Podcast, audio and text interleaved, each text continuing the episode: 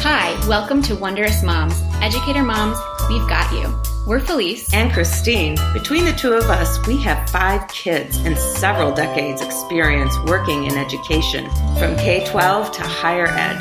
We know the joy and stress you are under as educators and moms and want to bring you the best and most helpful minutes of your week to help you get through it all. Hi, and welcome to episode three. Today we're going to be talking about learning from moms who have been there before. This is Felice. And in this episode, we'll actually be talking to our very own Christine about her experience parenting a child up through the senior of high school and now starting again with kindergarten. So, hey, Christine, welcome back. Hi, Felice. Good to be back. We'll talk about crazy proud mom moments before we jump into our topic of the day. So, my crazy proud mom moment of the week was my youngest boy, Dash. And I'm so proud of him because he has pretty poor vision issues. He has what they call alternating esotropia, meaning that his uh, eye turns in to compensate. So, he has really thick glasses and, and his vision is really impaired. But despite this, he is reading like a champ. The teacher, his kindergarten teacher, sent home a packet of what they call snap words. And they look like flashcards. And he you hold up the word and he's supposed to read it. And not only was he reading it he spells them out before he reads them sounds them out and he got every single one except maybe two that were really difficult. So i was really proud of him. And when we read books at bedtime now he's really into picking words out reading them out loud spelling them and he doesn't get super frustrated if he doesn't understand a word unlike my oldest son who's now 18 beckett he had he would get very angry when he couldn't read or understand the words. But Dash kind of rolls with it and just kind of fights his way through.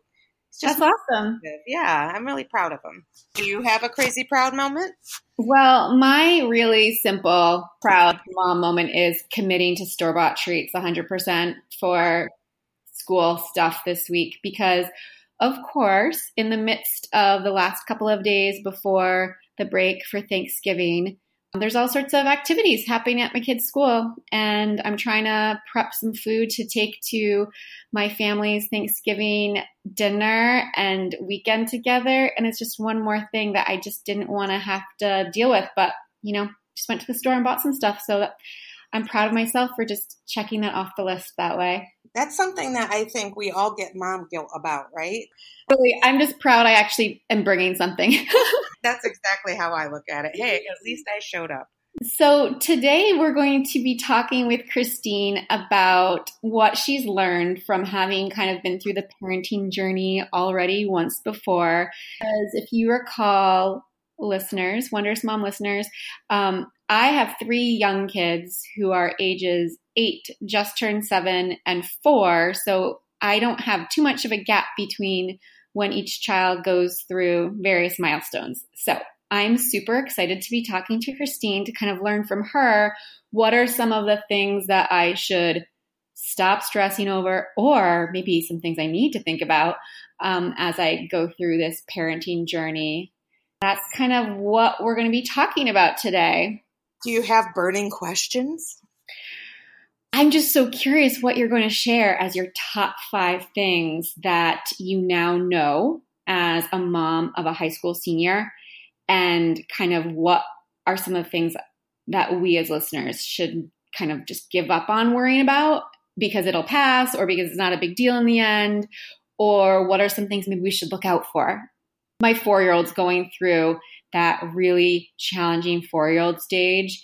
And i keep thinking i hope that this passes it passed with my girls but i don't know. You always get that feeling in the back of your head. What if it doesn't? What if this is personality for life? Well, and I think it's funny because, like you said, your girls got through it. One thing that we all know when we have more than one kid is that our kids hit things at weird stages, or some don't go through it at all. So I have um, top five things that I now know. love to hear your your list of what we can be looking out for as those of us who are coming up behind you. So I guess as a mom of a high schooler, while par- parenting a kindergartner, it's really interesting to compare those two and remember how Beckett was as a kindergartner and wondering if Dash is going to go through these same things. The interesting thing about Beckett was that he was pretty easy for the most part until he hit his teen years. And then it was like all bets were off and we were in for the ride of our life. and I was I was really taken aback because I had this pretty compliant child and then he hit puberty and suddenly it, he fought us on every single thing and I wasn't prepared for it just because he hadn't been like that as a child if that makes sense.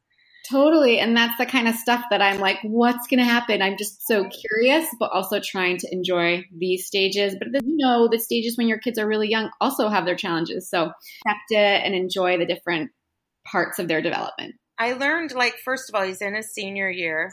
And I learned starting in his junior year, I learned that we didn't need to fight him being with his friends all the time and to just let go of that because Suddenly, in his junior year, he was being with his friends every single weekend, spending the night at people's houses. What's happening? And I'm following on him on my iPhone and all this stuff. And then I realized after actually it was his own friends that put my mind at ease. One of his friends last last summer was like, when we when we have a question about homework, we always text Beckett. He always knows. He always knows what the homework was. He always knows what's due. He knows what how to do it. And I was like, oh oh, this is wonderful to hear that he actually is, you know, on top of things because he doesn't look like he is from our perspective. And I just realized that his friends really kind of count on him and he's the nucleus of their group. And that made me relax how much I was fighting him being with his people. To get that confirmation from his friends. So a good measure that he's picking good friends. picking good friends and also um, the fact that they were looking at him as the stable force of their group was really a pleasant surprise. And that's when I really stopped fighting him being with them because I realized he was a leader in a positive way. And, and I had to like kind of stop holding on so tightly to him and, mm-hmm. and mo- like micromanaging where he was every second. So I've gotten a lot better about that. And I'm still micromanaging Dash because he's in kindergarten. And as you know, you have little kids. Of course, you have to micromanage where they are at all times because it's not safe otherwise. Mm-hmm. So I think that's a big thing as a parent we all learn and have to do is that letting go and realizing they're kind of their own adult now and and they can make decisions and choices and that's how they have to live their life and and we're so used to always over parenting in a way like where are you going who are you with who are you talking to because when they're little kids like i said it's a safety issue more than anything mm-hmm. i guess we just hope we're planting the right seeds good choices for having a good friend group making the good choices for being safe when they're out in the world without us right i guess that's the part that i'm right in right now of like planting those seeds Exactly. And you know, because you have three little ones, that you can't just let them go hang out at a friend's house. You need to know who the friend is, who the parents are, where the house is, what's in the house. Like, and and that's hard to forget that you don't need to do anymore once your kid's 17 18 years old. Like you kind of mm-hmm. have to realize now they have to do that. Right. you, even though you want to as much as you do. And then the second thing is beckett is now mature enough and it kind of goes along with the first thing that i can talk to him as an adult not a child and that was a learning curve as well. And that kind of started happening around the age of 15 16 where i realized that I could start treating him more like an adult and less like a little kid because that was part of why we fought so much at that stage because I was still trying to treat him like he was my five year old and he wasn't. And so I wasn't like honoring the fact that he was growing up. Yeah. Do you have an example, like just in insofar as just your day to day interactions or as insofar as like boundary setting and limits and those kinds of things? Well, the maturity thing with the adult, I, I started talking to him more about, um, you know, when he was little and he would say, I want this, and it was something that was $300, and we would be like, oh, maybe Santa will bring it, and then Santa wouldn't bring it because it was $300. And, and, you know, we would say, oh, Santa just couldn't do it this year, right? But now he's old enough to realize that I don't need to come up with like a fairy tale to say why we can't afford something. I can be honest with him and say, you know what, this is what we need to pay out right now. This is something that's a luxury that we don't need to pay for. And because he, he has bonds for college that his grandfather gave him. And I said, you should save those for college. He was thinking about cashing one out. Oh, yeah. But I was able to talk to him as an adult and explain why.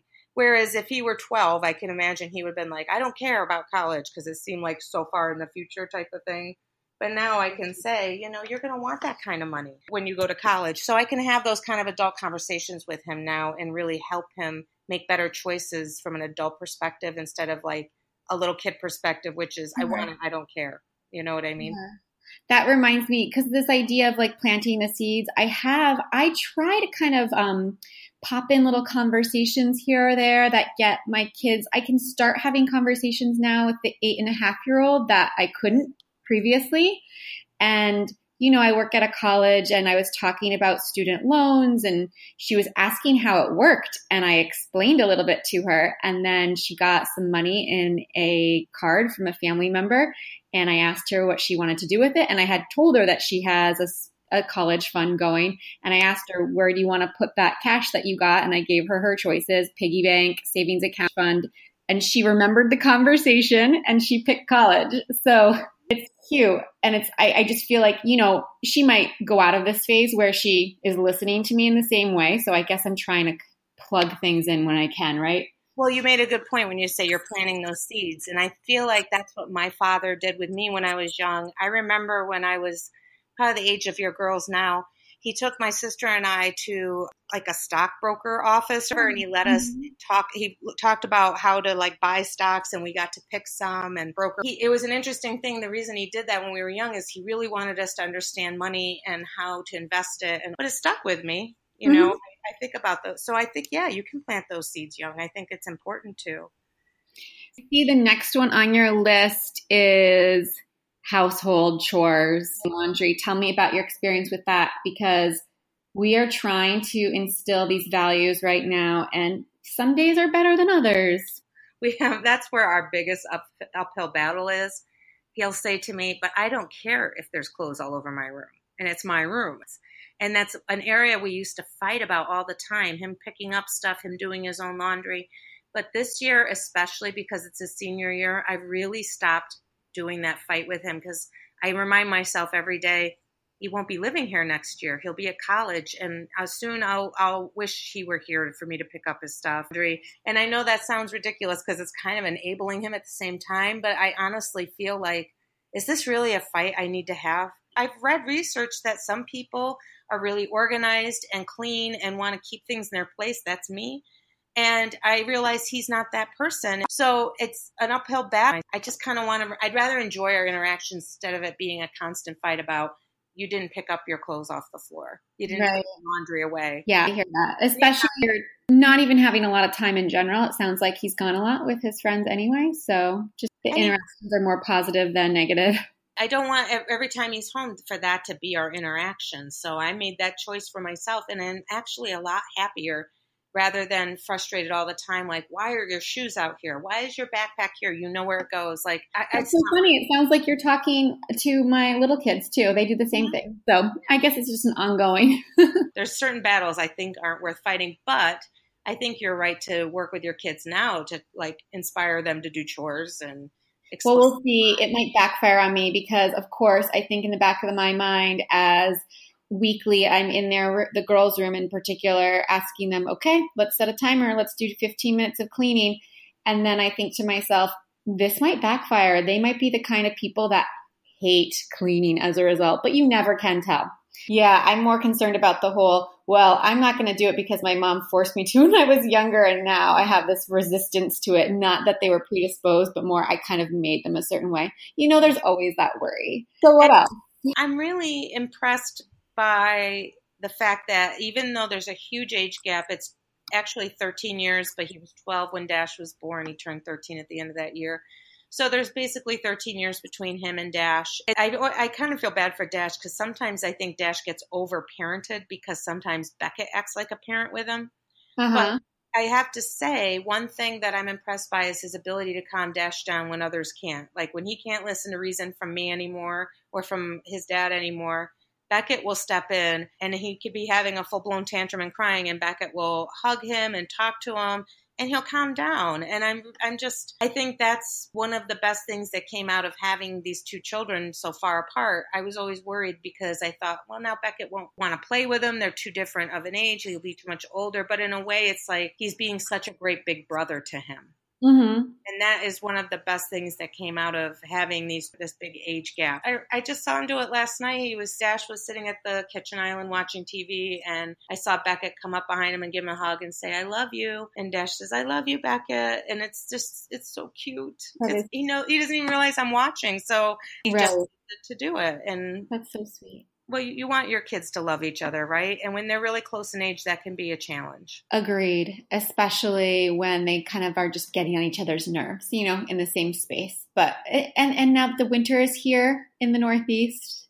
It's getting a little bit more pronounced. So hoping to figure out how to balance that out, the togetherness and the not togetherness. But yes, it's a work in progress. the gap can be bad, but it can also be good in the fact that you can get better perspective as siblings across the, you know. Mhm. And I guess the last thing that I would talk about is um, the fact that when he wa- when Beckett was young, we kind of I felt anyway bullied into this whole sports and activities whirlwind. Uh-huh. Like the parents I would run across, they were so into it, and I would feel criticized if I wasn't at every single practice and every single game, and I'd get mommy guilt over it. I missed the last playoff football game for Beckett, but Beckett was like, I can't even barely play because he'd hurt, he had an injury, you know, this one thing. Some of the moms were like, I can't believe you missed his last game ever on that turf, and I've realized I've got perspective about it. It isn't the end all be all of existence. It's just something that they're doing for that time. And so much guilt as parents that see and volunteer for this and that. But I think that I use him as my gauge, and he's the one that says to me, Oh, I'm so glad that's over. Yeah. Activities can be very overwhelming at times, thinking about what should you be doing. That whole idea of concerted cultivation, like middle class kids, there's like a term for it in sociology. Feel like sometimes our generation of parenting has almost impact our children negatively when it comes to sports and activities because we got too involved and now parents seem to be so driven to be part of that that I think they're losing perspective that it isn't their sport or activity it's their kids. And I don't even feel I have the capacity to do all these volunteer roles. For sure, I do not feel like I have that capacity as a working mom of three Yeah. young kids. It just isn't something that I feel like I have the energy or ability to carve out into my life right now.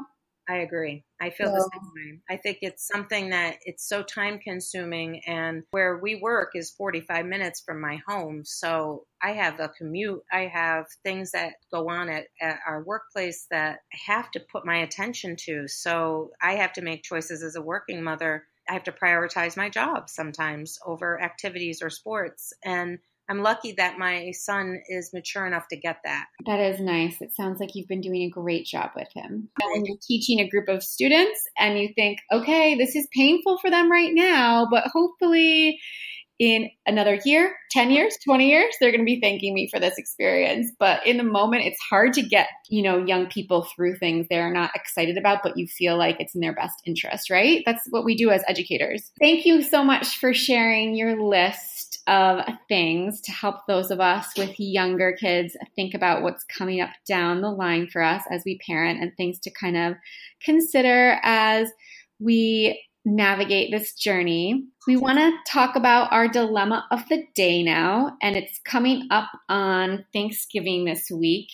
So, for today's dilemma, we wanted to talk about how do you kick into vacation or holiday mode when you've just come off a busy work period, or maybe you have some lingering work tasks because that's what's going on in my head. So, what kinds of things do you do to unwind and relax with family and friends? I've been able to get through a lot of my work tasks before we get to the holiday, which is for me huge. Not really work tasks, but I had a lot of lingering personal and family tasks that just had to be taken care of, doctor's appointments and other things. And then my Mhm. kids are off on Wednesday.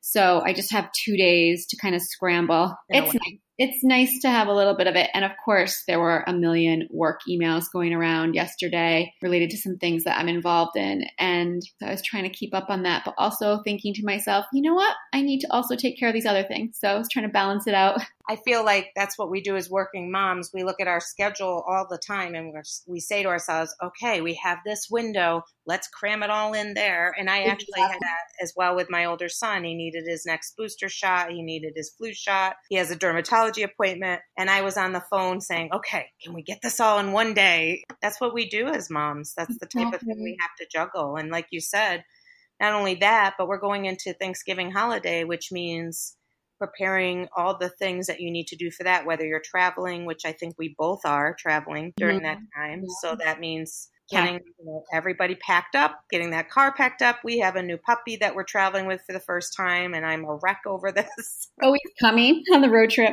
Oh, the, him and the fat corgi who's old. So we have the old dog and the new dog.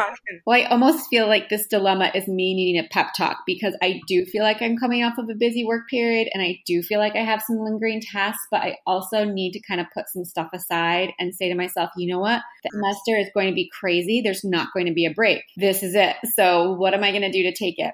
Um, I will say I did have lunch with a friend yesterday and that I had scheduled prior to even getting into the week and I had made the plans like a week and a half ago, knowing I had the time. And I remember telling her when I booked it on the calendar, I said, you know what? The kids are off and I don't have class that day.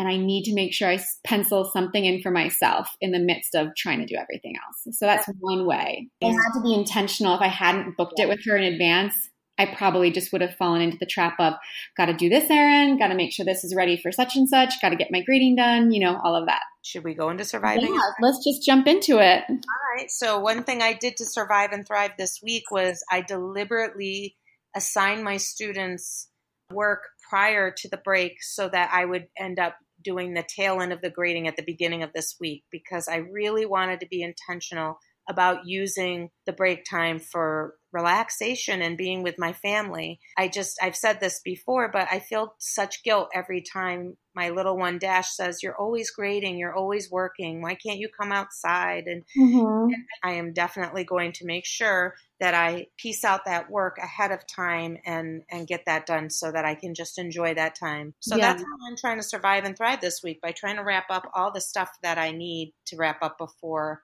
I see family. Yes. How about you?